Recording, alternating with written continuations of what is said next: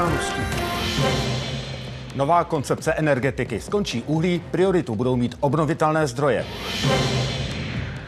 Datové centrum Hamásu pod sídlem OSN v Gaze. Instituce čelí dalšímu vyšetřování.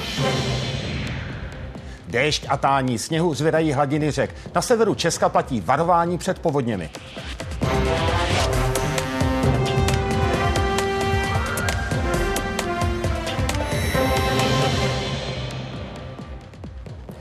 Začínají poslední události tohoto týdne.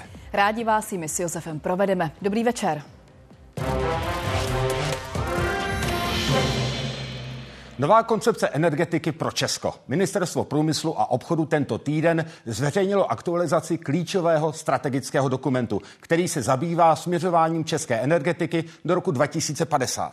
Zásadním tématem je odklon od uhlí. Koncepce počítá s výrazným snížením využívání této suroviny.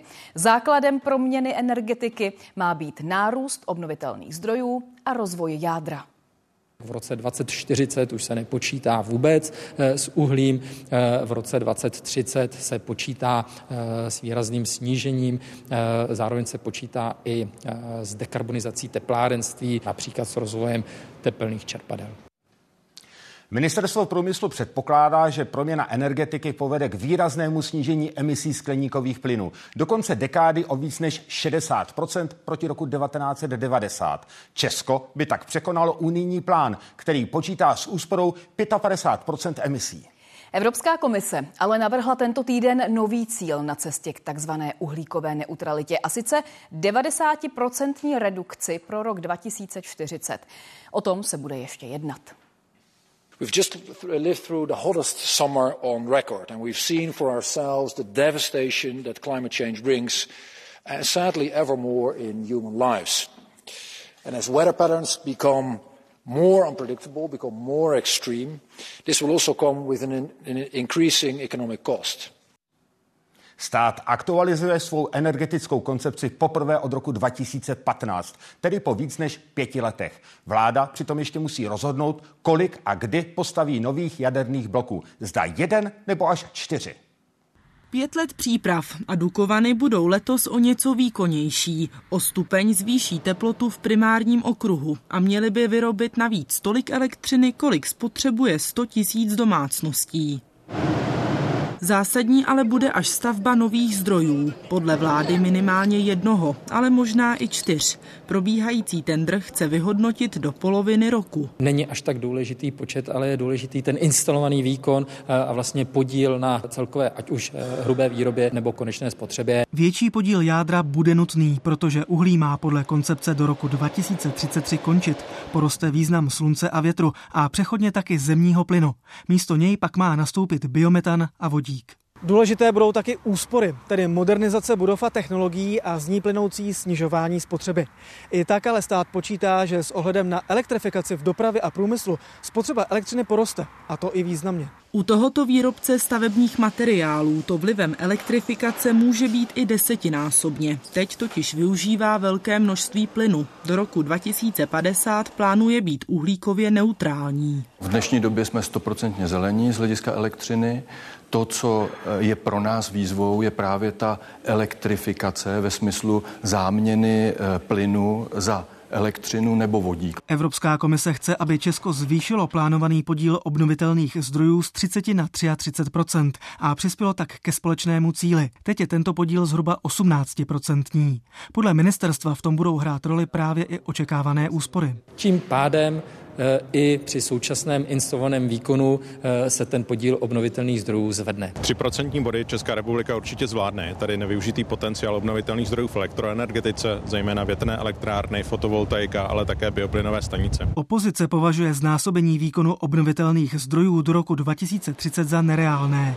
Postrádá plán pro nejbližší roky, kdy se už elektrárnám nebude vyplácet uhlí, ale ještě za něj nebude náhrada. Já to vůbec nechápu a nechápu, jak kdo může připravit energetickou koncepci a ne nedat tam to nejzásadnější, jak budeme nahrazovat skoro 40 eh, energetických zdrojů. S těmi výrobci jednáme a že se budeme snažit, aby ten odklon od uhlí byl postupný a abychom se nedostali do situace, že by v České republice hrozil nedostatek elektřiny. Rezort teď ke koncepci sbírá připomínky. Finální podobu by vláda měla schvalovat na jaře. Milan Brunslík a Tereza Glajchová, Česká televize. Na koncepci se podívejme ještě detailněji. Třeba na to, z čeho se bude v Česku vyrábět elektřina. Uhlí, které se na aktuální výrobě podílí zhruba 40%, zcela zmizí. Naopak produkce z obnovitelných zdrojů by se z 12 mohla dostat až na 47%. My jsme eh, v takové nekomfortní situaci, že relativně využíváme málo obnovitelných zdrojů. Máme různé potenciály, ať už se týče využití či nevyužitého potenciálu a ten nejvíc neužitý máme opravdu v té větrné energetice, eh, ve využívání sluneční energie, eh, ale i v těch ostatních. Když se konkrétně podíváme na fotovoltaiku, tak plán rozvoje můžeme vyčíst i z Národního energeticko-klimatického plánu. Teď je v zemi zhruba 167 tisíc fotovoltaik, které mají maximální výkon 3,5 gigawatu. Do sedmi let by se tohle číslo mělo strojnásobit. Klíčový ale bude i rozvoj jádra. V současné době má Česko celkem šest jaderných bloků. Dva v Temelíně a čtyři v Dukovanech. V Temelíně jsou bloky výkonnější. I když jsou jen dva, jejich výkon je podobný jako výkon čtyř bloků v Dukovanech. Teď se připravuje výstavba jednoho až čtyř reaktorů. Kapacita jaderných elektráren spolu s případnou výstavbou malých modulárních reaktorů by se tak podle některých předpovědí mohla ve 40. letech navýšit téměř na dvojnásobek, zhruba na 8 tisíc megawatů. K tématu vše. Za chvíli řekneme, jak to teď vypadá s šířením respiračních onemocnění a které nemocnice kvůli tomu omezují návštěvy. Agentura OSN pro palestinské uprchlíky čelí nové kritice. Izraelská armáda objevila velicí a počítačové centrum Hamásu přímo pod ústředím organizace v Gaza City. Mezinárodní instituce, která je klíčová pro distribuci humanitární pomoci po celé Gaze, už teď čelí dvěma vyšetřováním. A to kvůli přímé účasti 12 jejich zaměstnanců na teroristických útocích ze 7. října. Řada západních zemí jí kvůli tomu zmrazila příspěvky. Úzká šachta v písku odkrývá podzemní tajemství gazy. Tunel z betonových skruží vede klikatou trasou, která klesá 20 metrů pod zem. Ústí pak do hlavní místnosti. Zde jsou počítačové servery, baterie a kabely. Jsou tu i kanceláře, lednička nebo toalety. Podstatné ale je, kde se tento podzemní komplex nachází. Třetí jsme byli v centrále agentury OSN pro palestinské uprchlíky na povrchu. Teď jsme pod ní. Centrálu agentury OSN na povrchu přitom spojují s podzemním velitelským střediskem Hamásu četné kabely. Pro Izrael je to doklad toho, že agentura OSN pro uprchlíky v Gaze přinejmenším přihlížela tomu, jak Hamás její areály využívá co by krytí pro své aktivity. Agentura nevěděla, co se nachází pod její centrálou v Gaze. Náš personál opustil centrálu 12. října. Nejsme tudíž schopni potvrdit ani nějak jinak komentovat tyto zprávy. Samozřejmě, že jste to věděli. Vykopat takový tunel trvá déle než čtyři měsíce. Rozhodli jste se ignorovat fakta, abyste se později mohli pokusit je popřít. Zdrcující kritika naopak dopadá na Izrael, který hlásí 10 tisíc zabitých teroristů. Hnutí Hamas kontruje, že celkový počet obětí přesáhl už 28 tisíc. Přibyla k ním další jména, včetně šestileté Hind. Auto, kterým s příbuznými prchala do bezpečnější části pásma, zasáhla izraelská střelba. Dívce se podařilo dovolat záchranářům. Přijď pro mě, vezmeš mě odsud? Chceš, abych pro tebe přišla? Bojím se, prosím přijď. Červený půlměsíc domluvil s izraelskou armádou, že pro dívku vyšle sanitku. Záchranáři Jusuf a Ahmed vyrazili pro Hind, uvězněnou ve vraku auta s pěti mrtvými příbuznými. Při posledním spojení nám tým řekl, že okupační síly zaměřily na Izrael. Slyšeli jsme výstřely a výbuch. Komunikace se pak přerušila.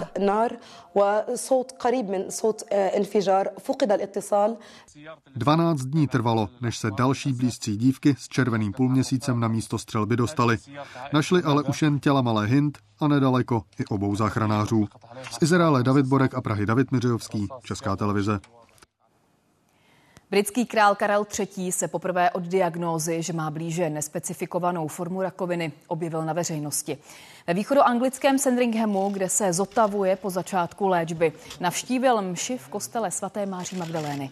Buckinghamský palác v pondělí oznámil, že panovník odkládá veřejné akce, detaily onkologického onemocnění nezdělil. Rozhodnutí o možném zdanění tichého vína by podle ministrů financí a zemědělství mělo padnout nejpozději do konce června, řekli to ČT. Přitom původně chtěli mít jasno podstatně dřív. Teď, během února, by se ale ještě jednou měla sejít pracovní skupina na rezortu zemědělství. Přestože víno ve skleničce ani proces výroby jeho možné zdanění nezmění, toto rodinné vinařství ale podle majitelů ovlivní. Tady to klasí primárně a pak máme druhý sklep, kde to zraje. Takže taky řešení dva sklepy, dva celní sklady. Pracuje tu sedm lidí, většinou členů rodiny. Jen kvůli nové administrativě by ale podle Vojtěcha Války museli přijmout dalšího zaměstnance. Varianta, kdy po mně nebudou chtít eh, celní sklad a tu byrokracii kolem toho a já jim jenom na konci roku prostě odevzám nějakou částku, je rozhodně přijatelnější. Tiché víno je teď jediný alkohol bez spotřební daně. V koalici ale zatím není schoda, zda to změnit. Pokud eh, s tím chceme ještě něco udělat, tak bychom ty debaty měli skončit v průběhu prvního poletí. Máme ze strany ministerstva financí čtyři varianty eh, spotře- zavedení spotřební daně na tiché víno. Zástupci vinařů pak podle výborného navrhují třeba zavedení minimální ceny etanolu v alkoholu, což by vedle vína ovlivnilo i výrobce piva nebo lihovin. Pracovní skupina teď ještě čeká na podklady od celní zprávy. V kuloárech, ale i od některých koaličních politiků zaznívá, že by koalice už měla rozhodnout. Rychlejší debatu původně očekával i ministr zemědělství. Bychom mohli k nějakému závěru té pracovní skupiny směřovat do konce roku 2000, 2023. Případná úprava spotřební daně na tiché víno by musela projít ještě celým legislativním procesem. Ministr zemědělství ale očekává, že pokud se na ní koalice shodne, platila by od začátku příštího roku. Já jsem vnímala to, že jsem právě o té skupině už delší dobu neslyšela. Za mě jediné možné řešení je řešení evropské. Pokud zvednou daň z tichého vína, tak ublíží českým vinařům. O celoevropské dohodě v minulosti mluvil také ministr zemědělství a uvítal by ji třeba i vinař Vojtěch Válka. Redakce a Martin Schneider, Česká televize. Roste počet pacientů s respiračními onemocněními nebo chřipkou. Některá zdravotnická zařízení v Česku už kvůli tomu omezují návštěvy. Ode dneška zákaz platí v pěti nemocnicích v Pardubickém kraji. Podrobnosti teď přidá Veronika Skřivanová. Veroniko, mezi jakými skupinami obyvatel se nákaza šíří nejrychleji? Nejvíc jsou teď nemocné malé děti, a to do pěti let. V Pardubickém kraji je epidemie a jenom za poslední eh, týden stoupl počet nakažených respiračními chorobami anebo chřipkou zhruba o pětinu. Plošný zákaz teď platí ve všech pěti nemocnicích Pardubického kraje a to od dneška až do odvolání. Epidemie sílí, ale také v sousedním Královéhradeckém kraji a hygienici i kvůli tomu aktuálnímu počasí očekávají, že nakažení budou dále přibývat a to v následujících dvou až třech týdnech. Už v týdnu proto zakázala návštěvy například nemocnice Výčíně. Fakultní nemocnice v Hradci Králové je pak omezila na všech svých odděleních. No a právě v Hradecké nemocnici přibývá i počet hospitalizovaných s respiračními chorobami a nebo s chřipkou. Nyní je jich tam kolem 80. I proto také nemocnice velmi důrazně doporučuje, aby každý, kdo má z výjimky návštěvu povolenou, tak aby dodržoval alespoň základní hygienická pravidla. Doporučení pro návštěvy obecně je navštěvovat v co nejmenším počtu lidí nebo se u těch nemocných střídat a určitě doporučujeme použít roušku nebo respirátor, protože i na začátku toho nemocnění člověk může už být infekční a ta rouška toho hodně může zachránit. Školám dál chybí peníze na zaplacení 2,5 tisíc kuchařek, uklízeček a dalších provozních zaměstnanců. V otázkách Václava Moravce to řekl ministr školství. Na chybějící finance a hrozbu propouštění upozornili ředitelé po tom, co dostali od ministerstva podrobný rozpis prostředků s tím, že dokument nerespektuje předchozí dohody. To ale Mikuláš Bek odmítá. Zhruba 500 míst by podle něj mohli dofinancovat z rezerv kraje. Další možnosti řešení představí zítra. My chceme navrhnout i některé kroky, které by mohly usnadnit, vyřešit tu situaci a já jsem se dohodl s panem premiérem, že v následujících dnech přijme zástupce škol, protože to řešení už není v rukou ministerstva školství, ale předpokládá rozhodnutí vlády. Konkrétně pro regionální školství jsme říkali, že chybí 6 miliard. Takže pokud se hnal 3, pořád tam ty tři chybí. Je reálně teďka ve hře nějaká další stávka? Je ve hře, protože kolegové potom volají a nejenom kolegové, ale i ředitele. Stejně nebo míň peněz než loni rozepsalo ministerstvo čtvrtině škol. A to v době, kdy stát například zvyšuje nároky na to, jak se má ve školách vařit. Do budoucna by se školních jídelen mohla týkat povinnost zajistit teplé jídlo pro děti s dietními omezeními, třeba pro celiaky. Ve Velkých Várnicích chystají oběd pro 600 dětí. V tomhle malém hrnci dokončují zvláště rajskou omáčku pro 7 dětí s bezlepkovou dietou. Zahušťujeme bramborovým škrobem místo mouky a tady máme speciální těstoviny kukuřičný bez lepku. Rozdíl v ceně minimální, stejně jako výsledek na talíři. Tady máme bezlepkovou a tady máme normálně zahuštěnou. Vído? Syn Andreje Malotové má celiakii potvrzenou půl roku. V březnu půjde do školky. Tam žádnou variantu bezlepkové stravy nenabízejí. Jsme se doptávali, že alespoň eh, ovoce, zelenina, to všechno vlastně, co on by mohl, takže aspoň tomu dávat částečně, nebo nějak se domluvit na spolupráci, že bychom třeba donesli mouku, když automaticky takhle je vyloučený, tak máme strach, co se stane, ale bylo nám řečeno, že to prostě nelze. Bezlepku vaří podle odhadů pacientských organizací asi desetina škol. Rezorty školství i zdravotnictví spolu se státním zdravotním ústavem očekávají, že by takových zařízení mělo přibít s novou metodikou přípravy dietních jídel. Zatím je to doporučení, do budoucna má jít o povinnost. Aby i součástí té vyhlášky bylo, aby vlastně každá ta škola byla schopna eh, tu stravu minimálně ohřát. K tomu je potřeba alespoň samostatný box v lednici. Pokud kuchyně dietní jídla sama vaří, měla by na ně mít vyčleněné nádobí, plochu i personál. Třeba v Rostokách to všechno zařídit nezvládnou. Momentálně si to dovolit nemůžeme, jsou to vlastně výdaje navíc za nutriční terapeutku a musel by být speciální kuchař, který by to vařil a to jsou další peníze navíc. Teď hrozí pravý opak. Jestli by i tady museli propouštět zatím vedoucí kuchyně neví. Obsazené ale mají všechny úvazky. Denisa Kotková, Česká televize. Chaos kolem elektronických přihlášek. Ministr Bek určitě nese politickou zodpovědnost. Droga HHC k prodeji i dětem. Ještě poprosím to HHC tady. Spor o desku Jiřího Černého, Jana Rejžek versus společenství vlastníků. Tak jak byste se definovali, jako lidumilové? A návrat bulimie u zpěvačky Terezy Maškové. Prostě vyzvracím se, tak na chvíli jsem cítila hroznou úlevu. 168 hodin. Dnes ve 21.15 na jedničce. Republikánský favorit na prezidenta čelí velké kritice za svůj poslední výrok. Donald Trump varoval evropské členy NATO, pokud na obranu nebudou dávat smluvní 2% HDP, vyzve Kreml, ať si s nimi dělá, co chce. Pohrůžka padla ve dnech, kdy nejvyšší soud zvažuje, zda Trump splňuje podmínky pro účast ve volbách. V 91 letech může změnit americké dějiny. Nejvyšší soud projednává případ Norma Andersonová versus Donald Trump, jestli se ex-prezident dál může účastnit primárek. Zažila jsem hodně prezidentů, ale tohle je první, který se snaží zničit ústavu. Považuje se za staromódní republikánskou političku. V Kolorádu zasedala za republikány i v Senátu.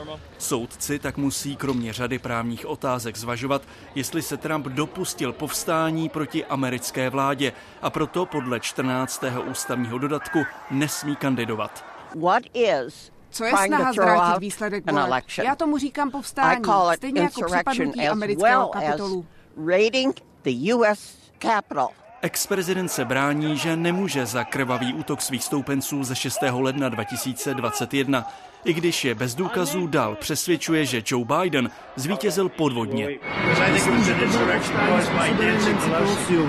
To bylo povstání, to bylo povstání, kde nebyly žádné zbraně. Na historický verdikt nejvyššího soudu si budou muset Trumpovi stoupenci i odpůrci počkat. Nikdo ale není na pochybách, že bývalá hlava státu stále víc promlouvá do současné domácí i zahraniční politiky USA. Dokud bude Trump přítomný, prezident nebo ne, tak bude velký dopad na republikánskou stranu a tak se snad bavíme hrozných zákonů, jako je ten válečný utrácení miliard na Ukrajinu. Nově ex-prezident pohrozil, že povzbudí Putinův režim k útoku na ty členské státy NATO, které neplatí dost do alianční kasy. Uvedl to například do rozhovoru s nejmenovaným evropským státníkem. Jste neplatící, odpověděl mi ano. Řekněme, že se tak děje. Ne, no, nebudu vás chránit. In fact, I would encourage them to do whatever the hell they want. You gotta pay. Podle Bílého domu je Trumpův výrok vyšinutý. Úřady evropských spojenců v NATO ale jeho možný návrat do oválné pracovny přidává na bezpečnostních obavách. Bohumil Vostal, Česká televize, Washington. Řidiči musí i v následujících dnech počítat s menším omezením na pražském Barandovském mostě. Silničáři připravují hlavní etapu rekonstrukce severního mostu ve směru na Smíchov. Kdy hlavní práce začnou a jak dlouho potrvají, oznámí vedení města v úterý. Silničáři by měli pracovat hlavně na krajnici při nájezdu z jižní spojky. Zároveň kompletně uzavřou tento chodník, který využívají chodci, ale také cyklisté. Během rekonstrukce ho stavbaři zbourají a nahradí novým. Jiří Korn se po osmi měsících vrátil na pódium největší české haly. Oproti minulé show si 74-letý zpěvák, herec a tanečník připravil i jednu novinku. Vystoupení nazvané Korncert 2 nemá být poslední. Už nyní plánuje Korncert 3, pravděpodobně na příští rok.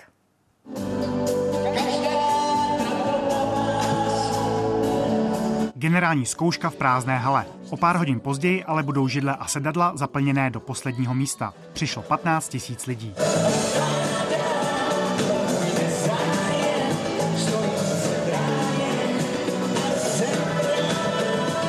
Tento koncert je vlastně zosobněním Jiřího Korna. Je to jeho esence, finále jeho celoživotní cesty. On to zbožňuje a nejradši by to jezdil pořád, už navždy. Dobrý den pokud budu moc chodit a na to jeviště se dobelhám, tak eh, tam rád budu, ale musím už velmi kontrolovat to, jestli to bude snesitelný taky pro publikum. Je to tady, je to tady a ne naposledy. Show nepočítá s živou kapelou na pódiu. Jiří Korn zpívá na předurčené hudební základy. Velký prostor naopak dostanou tanečníci a akrobati. Jak jsou nabitý energii, jak jsou úžasný a jak jsou mladí a mají chuť prostě něco dělat. A to je, to je největší radost, která mě takhle na starý kolena potkala. Tak mládeži, přestaňte se tady válet a vypadněte z jeviště. Miláčkové. Během dvou hodin Jiří Korn připomněl celou půl století dlouhou kariéru. A patrně ne naposledy. Já nemám rád moc slovo naposled. Samozřejmě, že vždycky všechno je naposled, ale to už třeba o tom nebudu vědět. Nejbližší show plánuje Korn na začátek dubna v Ostravě. V mezičase ho čekají vystoupení v muzikálu Anděl Páně. V roli Boha. Petr Adámek, Česká televize. Před soud se znovu vrátí kauza Čapí hnízdo. Obžalobě v ní čilí i předseda a hnutí ano Andrej Babiš. Nový verdikt by mohl padnout příští týden. Nouzová linka 112 funguje v Evropě už tři desítky let. Jen v Česku operatá, operátoři vyřídili desítky milionů hovorů. Jak takový telefonát probíhá a konkrétní příklad, který vedl k záchraně života, ukážeme o půl osmé. Volby do poslanecké sněmovny by aktuálně vyhrál hnutí ANO. Získalo by 35,5% hlasů. Za ním by se umístila koalice Spolu, která by měla 22,5% hlasů. Třetí by skončila s 10% SPD. Vyplývá to z dnes zveřejněného volebního průzkumu agentury Kantar.cz pro českou televizi. Do sněmovny by se podle těchto dat dostali i Piráti s 10% a starostové se sedmi. V případě jednotlivých stran a hnutí by podle volebního modelu opět zvítězilo hnutí ANO před ODS a třetími Piráty. Následují SPD, Stan a TOP 09. Jedinou vládní stranou se ziskem pod 5% je KDU ČSL. Hraboší jsou přemnožení i v únoru. Zima nepomohla a zemědělci se začali bát toho, co přinese jaro. Reagují i úřady. Povolují další používání jedu Stutox. Únor bílý, pole sílí, pranostika, která se nenaplňuje a tyhle záběry ukazují, že porost spíš chřadne. Vidíte, jak jsou ty řapíky, ty řepky okousaný, to je bez zesporu aktivní nora. Jsme na poli, kde byla loni v létě, čisto se vem zase ta Vojtěžka, pro krmení našich krav a ten porost je v podstatě zlikvidován. Populace toho hraboše se přes tu zlimu nestratila. Naopak, podle Zemědělského ústavu je hraboší kalamita ve Zlínském, Královéhradeckém a Olomouckém kraji. Právě na střední Moravě je situace nejhorší. Dokazuje to toto pole, které je nejvíc zasažené v celé republice. Odborníci nedaleko Těšetic napočítali 9700 aktivních nor na hektar. To je skoro 50krát překročený práh škodlivosti. Část zemědělců se obává opakování extrémního roku 2019. Podle přírodovědce Emilat Kadlece ale vrchol kalamity proběhl loni ale doznívá tak zpomaleně, takže lze očekávat ještě v tomto roce eh, takové střední hustoty, které ovšem můžou zemědělce docela slušně potrápit, zejména na jaře. I proto dostali další povolení pro aplikaci jedu Stutox. Teď v mokru by se ale granule rozpustily a chybí i zaměstnanci, kteří by je donordávali. Skupina šesti lidí za den ošetří 10 hektarů a my potřebujeme na podzimu dělat v takovém výskytu hraboše 600 hektarů a na jaře znovu, takže to je, to je prostě nemyslitelný. Třeba v Kosičkách na Králové Hradecku bojují proti přemnoženým hlodavcům i budkami z kanistrů, lákají do nich poštolky. Musíme tam dát trávu na dno, ty budky. Budku je dobré umístit třeba na sloupu na poli ve výšce zhruba 5 až 7 metrů. Poštolka začíná hnízdit v březnu, odchová 3 až 8 mláďat do roka, denně zbaví pole zhruba dvou hrabošů. Vlastimil Weiner a Martin Laštůvka, Česká televize. Už v příštím týdnu by mohl Pražský městský soud po druhé rozhodnout v kauze Čapí hnízdo. ČT to řekl mluvčí soudu. Obžalobě z 50 milionového dotačního podvodu čelí expremiér Andrej Babiš a jeho bývalá poradkyně Jana Naďová. Nové projednání případu nařídil vrchní soud v Praze, když zrušil osvobozující verdikt. Loňský 9. leden Andrej Babiš i Jana Naďová odcházejí od soudu nepravomocně z proštění obžaloby. To původní podezření policie nebylo provedeno ukazování potvrzeno a v tomto smyslu se nejednalo o dotační podvod. Letošní únor prvoinstanční soud musí po zásahu nadřízené instance jednat znovu. Očekávání, že mě soud zprostí, protože jsem nic neudělal a samozřejmě je to celé nesmysl. Odvolací vrchní soud Senátu Jana Šota mimo jiné vytkl, že se při hodnocení důkazů přiklonil k tomu, jak je vysvětlovala obhajoba a že je nehodnotil v uceleném řetězci. Soud postrádá logický přístup k hodnocení důkazů nezatížený spekulacemi nebo hypotézami, k nímž se soud prvého stupně uh, ve svém rozhodnutí uchýlil. Městský soud má v plánu výslechy dvou znalců a čtení některých listinných důkazů. Obhájci Andreje Babiše také navrhli výslech nového svědka, bývalého člena představenstva firmy, od které Babišovi příbuzní získali akcie Čapího hnízda.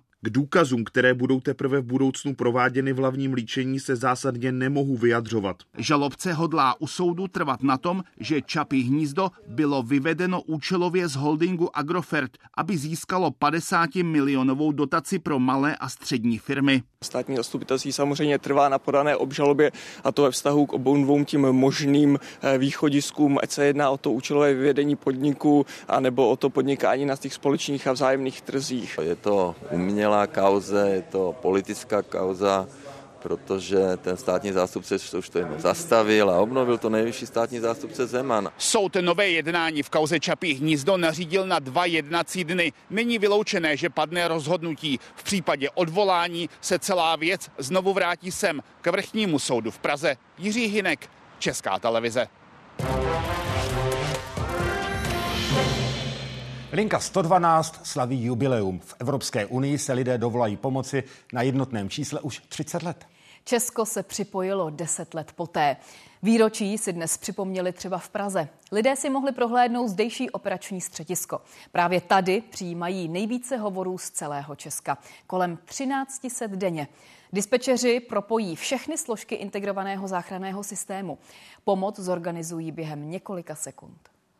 Vevnitř dítě, jo? 12 let. Jsem tady, neboj se nic. Panter 522, provedli jsme vstup do obydlí, máme tady jednu osobu nadejchanou kouřem. Raz, dva, tři. Tak, dobrý, slyšíme se, halo? Tři různé případy, tři telefonáty, jedna linka. Lidé využívají nejen ty národní, tedy 158, 150 a 155, ale i tu mezinárodní, 112. Je tam nějaké zdržení nebo není, když volám sem k vám, třeba při nehodě? Při nehodě dojde ke standardnímu odbavení, k lokalizaci té nehody. Operátor zaškrtne složky, kterým to přísluší, ať jsou to hasiči, zdravotní záchranná služba, policie. Jedna taková situace nastala krátce před naším natáčením. Tohle to byla událost, těžká nehoda, přišlo to z mobilního telefonu. Takže... A co jste udělala vy v tu chvíli? Snažili jsme se spojit jako s oznamovatelem, ptali jsme se, co se děje, co Aha. se stala nehoda, nikdo neodpovídal. Tady jsme dali dopravní nehoda vyproštění osob, všechny složky to mají ve stejný čas. A všichni vyrážejí? A všichni vyrážejí na místo.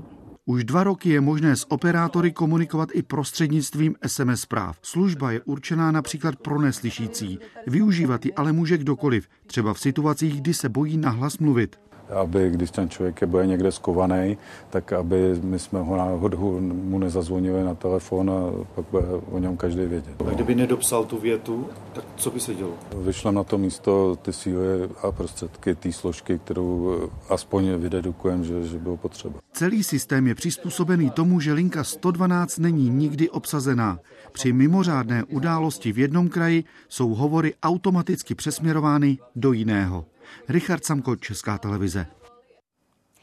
Teď jeden příběh za tisíce ostatních.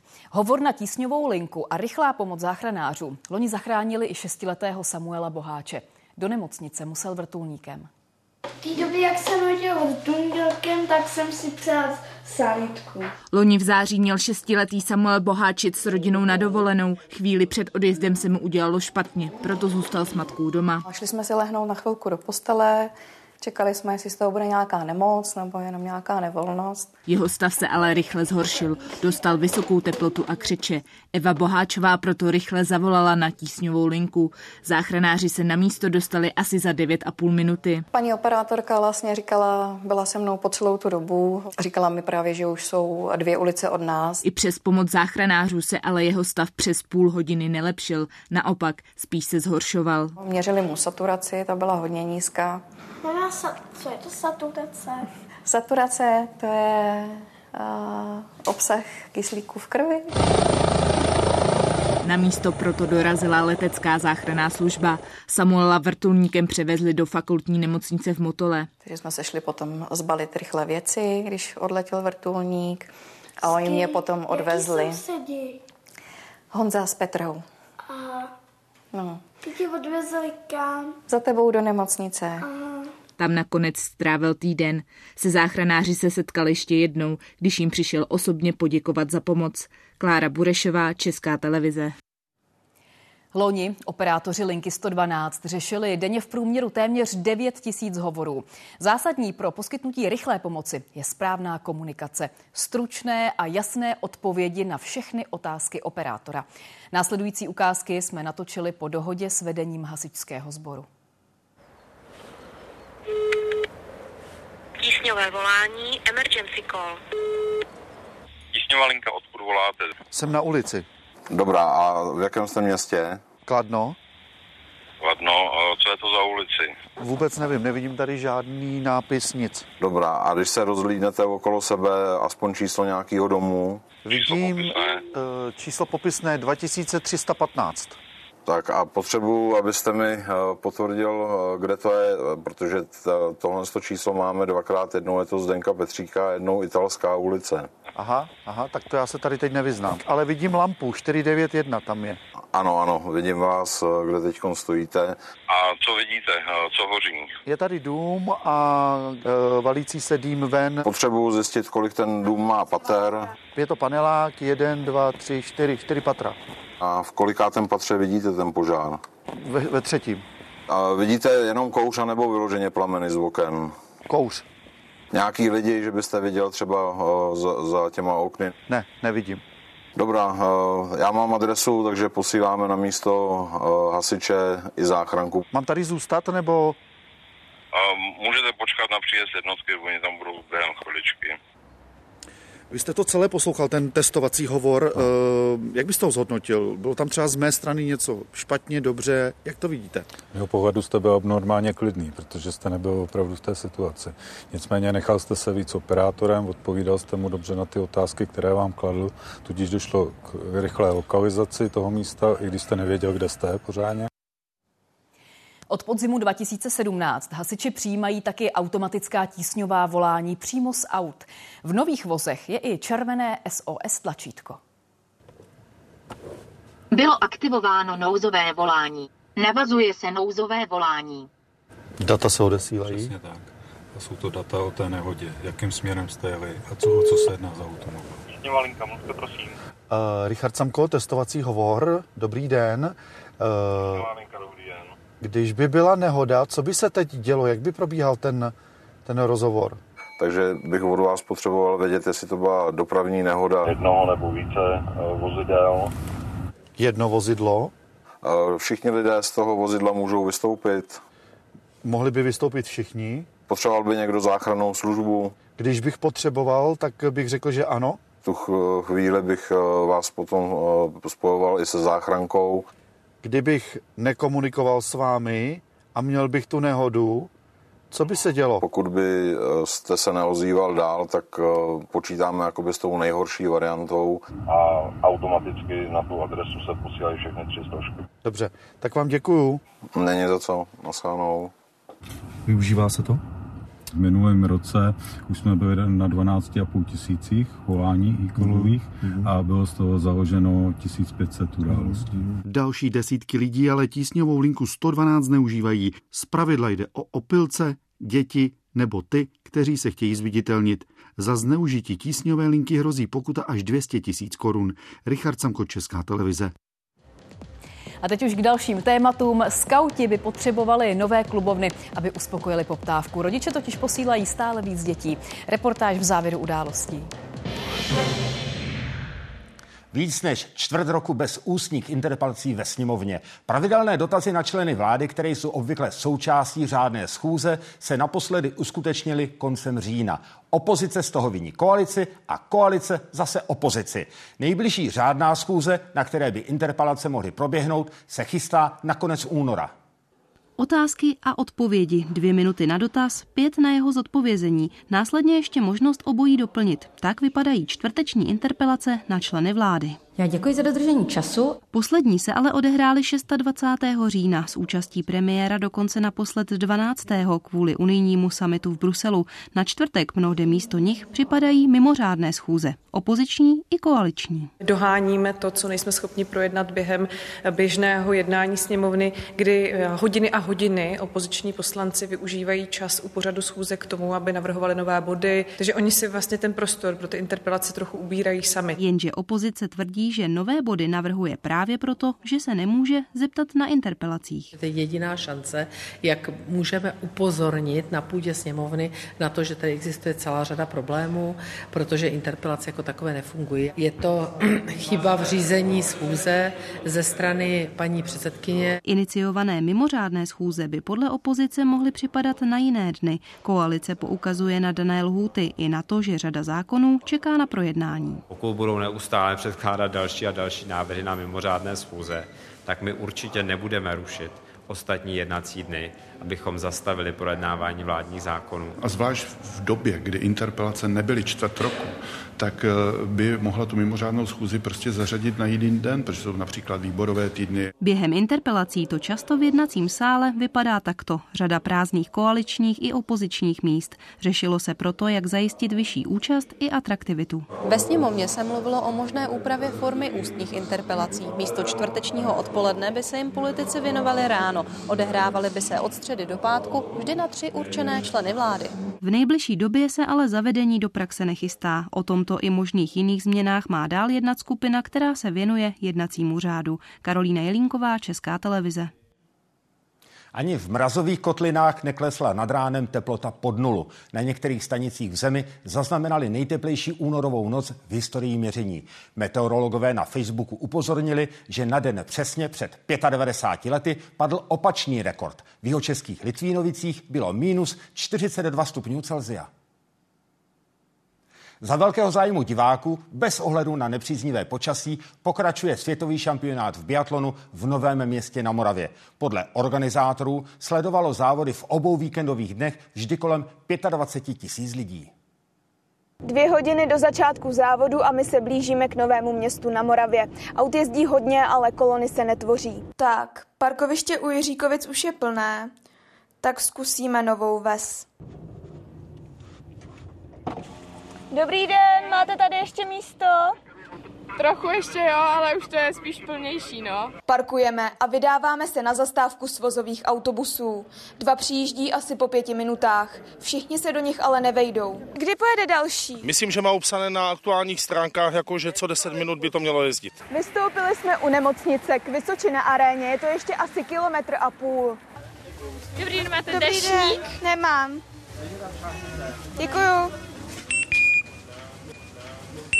Dobrý den. Dobrý den. Já bych chtěla trdelník se skořicí. Kolik stojí? Stavečku? Jo. Hotově nebo kartou? Hotově. Tak, děkujeme. Děkuji, nashledanou. Proplétáme se davy fanoušků. Dohromady cesta od auta až na tribunu trvá asi hodinu. Tak jsme tady a závod začíná akorát za 10 minut. A takhle to tady bude vypadat ještě celý příští týden. Markéta Malečková, Česká televize. Kyjev ohlásil další změnu ve velení ukrajinské armády. Novým velitelem pozemních sil se stal dosavadní náměstek ministra obrany Oleksandr Pavliuk. Nahradil Oleksandra Syrského, který se postavil do čela generálního štábu. Ukrajinská vojenská rozvědka rovněž oznámila, že ruské okupační síly zneužívají satelitní internetovou síť Starlink. Společnost miliardáře Ilona Maska dodala velké množství svých terminálů Ukrajině bezprostředně po ruské invazi. Minulý rok vyvolala velkou kritiku ze strany Kyjeva, když odmítla využití Starlinku pro vojenské účely. Právě to údajně mají dělat ruské jednotky na okupovaném území Doněcké oblasti. V Rusku vzniká nová protiválečná politická strana. V jejím čele by chtěla stanout Jekaterina Duncovová. Novinářce a regionální političce ruské úřady koncem loňského roku znemožnili z formálních důvodů kandidovat v prezidentských volbách. Úsvit. Takový je zatím pracovní název nové ruské demokratické strany. Ta má oslovit nespokojené Rusy, který mimo jiné vadí, že válka na Ukrajině trvá skoro dva roky a její konec je v nedohlednu. Naše hlavní hodnoty jsou právo člověka na svobodu a návrat důvěry k vládním institucím, také obnovení přátelských vztahů s ostatními zeměmi a mír. mír. Jekaterina Duncovová pochází ze Ževa, odkud se chtěla dostat do Kremlu. V nové straně chce využít potenciál a podporu dobrovolníků, které získala během prezidentské kampaně. Lidé vidí, že jejich počet stále roste, že je nás hodně. Nejdůležitější je, že to vzniká ze společné myšlenky.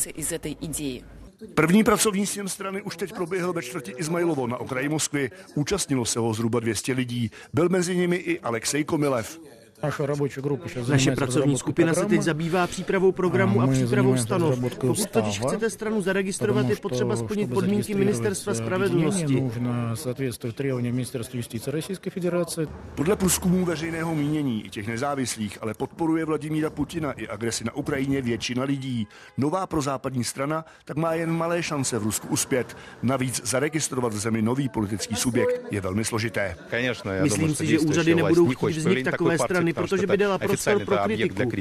Kremlu se v posledních letech podařilo tady v Rusku zcela umlčet demokratickou opozici. Její vůdce Alexej Navalny je ve vězení a liberální strana Jabloko je na okraji zájmu ruských voličů. Z Moskvy Karel Rožánek, Česká televize. Meteorologové varují před povodňovým ohrožením na severu Královéhradeckého a Olomouckého kraje.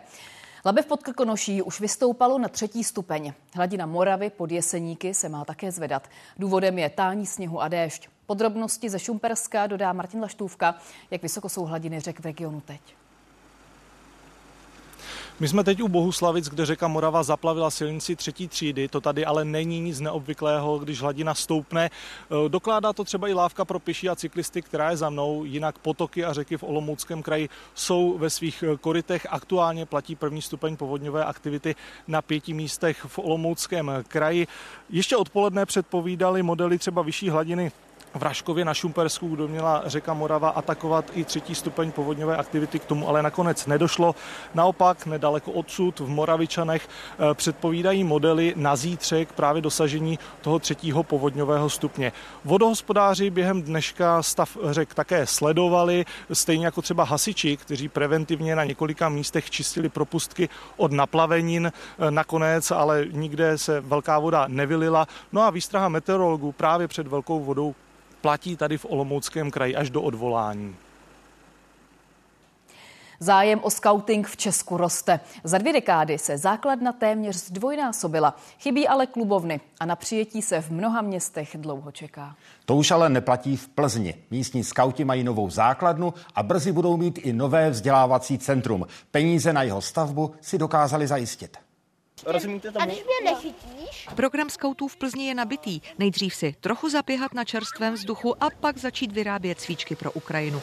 Už dva roky sem chodí i Viktor Červinka. Hrajeme různé hry, děláme uzly a je to zábava. Měl štěstí. Volné místo v oddíle bylo. Čtyři klubovny v Českém údolí jsou stále obsazené. V zimě si tu musí zatopit. Chybí sociální zařízení. Ale za dva roky už by tu měla stát nová mezinárodní základna za 620 milionů. My jsme získali 12 milionů od ministerstva školství, 5 milionů od města Plzně a 5 milionů od plzeňského kraje. Jenže tohle středisko je spíš výjimkou. Kapacity kluboven jsou všude plné a nové nevznikají. Na rozdíl od čekacích listin. Třeba Martina Řechtáčková z Prahy sama do skauta chodila a tak tam chtěla přihlásit i syna. Když jsem jenom tak hledala tady jako v okolí někde, tak všude na, na stránkách skauta prostě ne, nebereme, jsou jenom čekací listiny. Je to prostě náročný, čekačka může být i několik let. Odhadujeme, že na čekacích listinách teď budou zhruba nízké tisícovky dětí. Vedle Prahy je nejvíc zájemců v Jihomoravském kraji. My potřebujeme, aby obce a kraje a třeba ministerstvo, aby podporovali i rozvoj té infrastruktury. Scouting má na českém území dlouhou tradici. V roce 1912 se konal první tábor nedaleko hradu Lipnice. Jeden z filmů zase mapuje tábor na Orlíku v roce 1923. Plzeňským skautům zatím v rozpočtu na novou základnu chybí necelé 4 miliony korun. Ty chtějí získat z veřejné sbírky a taky prodejem svých výrobků na velikonočním dobročinném stánku. Kristýna Posekaná a Marcela Durasová, Česká televize. V Ústí nad Labem v noci na dnešek rozebrali mohutný železniční most. Práce zastavili i provoz na silnici. Výměna konstrukce je součástí přípravných prací na rekonstrukci nedalekého Benešova mostu, který je klíčovou spojnicí obou břehů Labe. Opravy by měly začít zhruba v polovině roku. 85-tunová ocelová konstrukce železničního mostu zůstala stát tady na přepravníku. Od zítra ji začnou dělníci rozřezávat na kousky a pak ji budou odvážet. Práce tu potrvají do léta. Řidiči proto musí počítat s dopravním omezením a komplikacemi. Ve Francii měl premiéru animovaný film Vynálezce o ikoně renesance Leonardo da Vinci. Vedle života slavného umělce tvůrce inspirovala taky výrazná postava evropské tvorby, český výtvarník Jiří Trnka. Posunul svět ku předu v řadě oborů. Leonardo da Vinci inspiroval vědce, vojenské odborníky, umělce a teď i filmové tvůrce. Režisér Vynálezce byl v minulosti nominovan na Oscara za scénář k filmu Ratatuj a pracoval také na snímku Lví král. Leonardo je jeho celoživotní vášní. Nakonec se s těmi spolupracovníky vytvořil téměř dokonalý renesanční svět a se smyslem pro každý detail vypráví příběh umělce a vynálezce. Otevřeně přiznává výrazný vliv jednoho českého animátora. Jiri Trinka was an influence on the film and the look, kind of going back to an older form of stop motion and not so. C'est formidable de pouvoir relier le passé, le présent et euh, se projeter dans le futur avec ces, toutes euh, ces nouvelles technologies. Ve filmu opouští Leonardo Itálii a na francouzském dvoře má možnost stavět letající stroje, obrněná vozidla, tvořit další vynálezy i experimentovat s lidským tělem. Tvůrci snímku se nechali výrazně inspirovat zámkem Cluluse, kde strávil Leonardo tři roky a kde se také velká část filmu odehrává. Toutes les maquettes sont faites en bois en priorité, et euh, avec des enduits qui restent à peu près proches du coup de, de, de l'époque, puisqu'on veut avoir les mêmes rendus.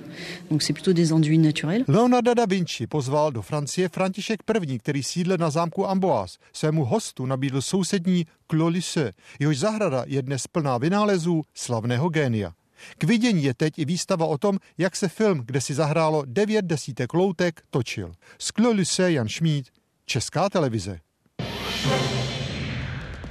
Zítra se mimořádně sejde předsednictvo školských odborů kvůli rozpočtu pro regionální školství. Následovat bude briefing ministra Beka. A jednat bude i agrární komora zemí Vyšekrátské skupiny. Tématem bude koordinace celoevropských protestů zemědělců. Byly dnešní události, díky za vaši pozornost. A teď už sport a pozvánka k biatlonu. Na šampionátu v Novém městě na Moravě byly dnes na programu stíhací závody. Jak se v nich dařilo Čechům, to prozradí Vojtěch Bernacký.